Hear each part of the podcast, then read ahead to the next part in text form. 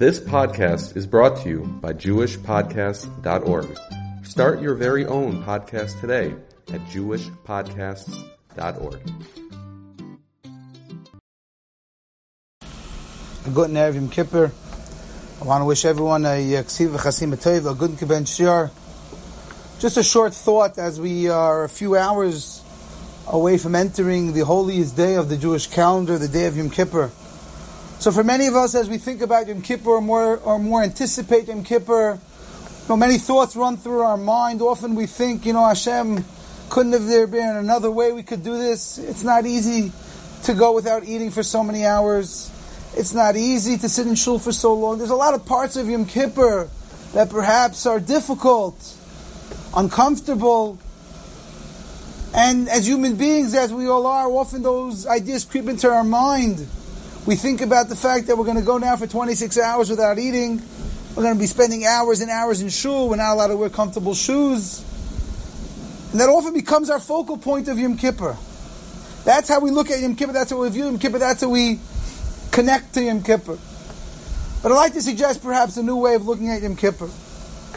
The Torah tells us that on Yom Kippur we're supposed to be bi'inui. We're supposed to be uncomfortable. So if you take the Torah on its simplest level, we would think that it sounds like a horrible thing. Hashem wants us to be uncomfortable. But as we know, the Mepharshim point out, that's why we eat today. Hashem loves us so much, and for whatever reason he feels we need a day of uncomfortability, he wants to limit that uncomfortability. And therefore he gave us a positive mitzvah, to which many hold in the Mishnah Berurah Paskins this way. It's a mitzvah deraisa, to eat today, to eat, eat, drink, no limits. Not only have two meals, only eat a kazais, eat a whole day.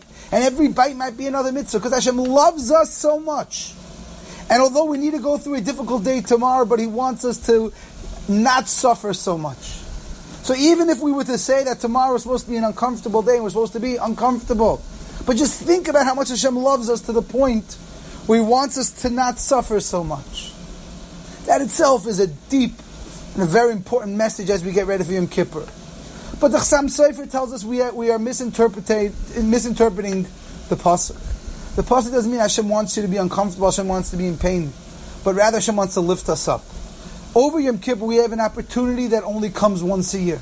We have an opportunity to be like Malachim. We have an opportunity to be on a spiritual level that we cannot obtain any other day of the year. When we don't eat and we don't drink and we don't wear leather shoes, we are not normal, typical people. We are able to rise above the, the normal tendencies of a human being, the normal requirements of a human to eat, to drink, to be focused on the physicality, and we have a, we have an ability to rise to a level of malachim. Do you know what that means? To reach a level of kedusha, a level of dveikus Hashem, to be that connected to Hashem. Yeah, you'll be a little hungry, but if you realize what you're doing with that, the lack of eating is not a pain, it's not an uncomfortability. The lack of eating gives you an opportunity to reach a level you can't eat, you can't reach if you eat breakfast in the morning. You're going to reach a level on Yom Kippur that you can't reach when you have your morning coffee. Because that's too human-like.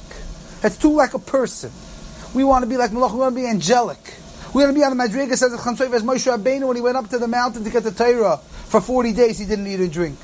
That's the level that we reach on Yom Kippur. And it's real, it's meaningful. That's why we all know we have the ability to recite Baruch Shem and the Shema loudly on Yom Kippur. Because on Yom Kippur we have the right to be like Malachim. I know we say those words, but let's stop and translate those words. We can reach a level of angelic experience on Yom Kippur. What would someone pay for that? What would someone pay to be that close to HaKadosh Baruch Hu? People pay thousands upon thousands of dollars for a lot less. Are you willing to give up a couple of hours of not eating to reach a level that you can't reach any other way?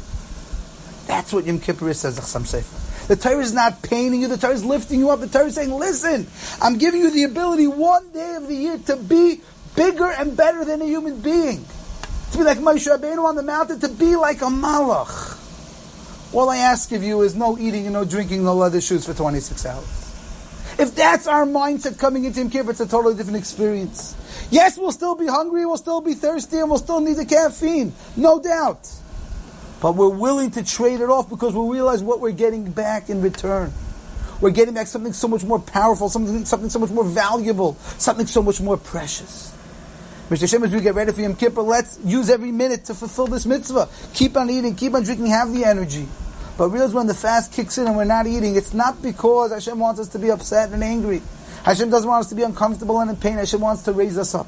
He wants to give us a chance to be like a malach. We need to grab that opportunity and do it b'simcha. Mr. Hashem, HaKadosh Baruch Hu should accept all our tefillos. HaKadosh Baruch Hu should give us the slicha v'kapar that we all need. HaKadosh Baruch Hu should shower all of us with a year full of bracha and parnasa toiva and shmuas toivas. Only good news. A year, a year full of brachas v'yeshuas v'klai Yisrael.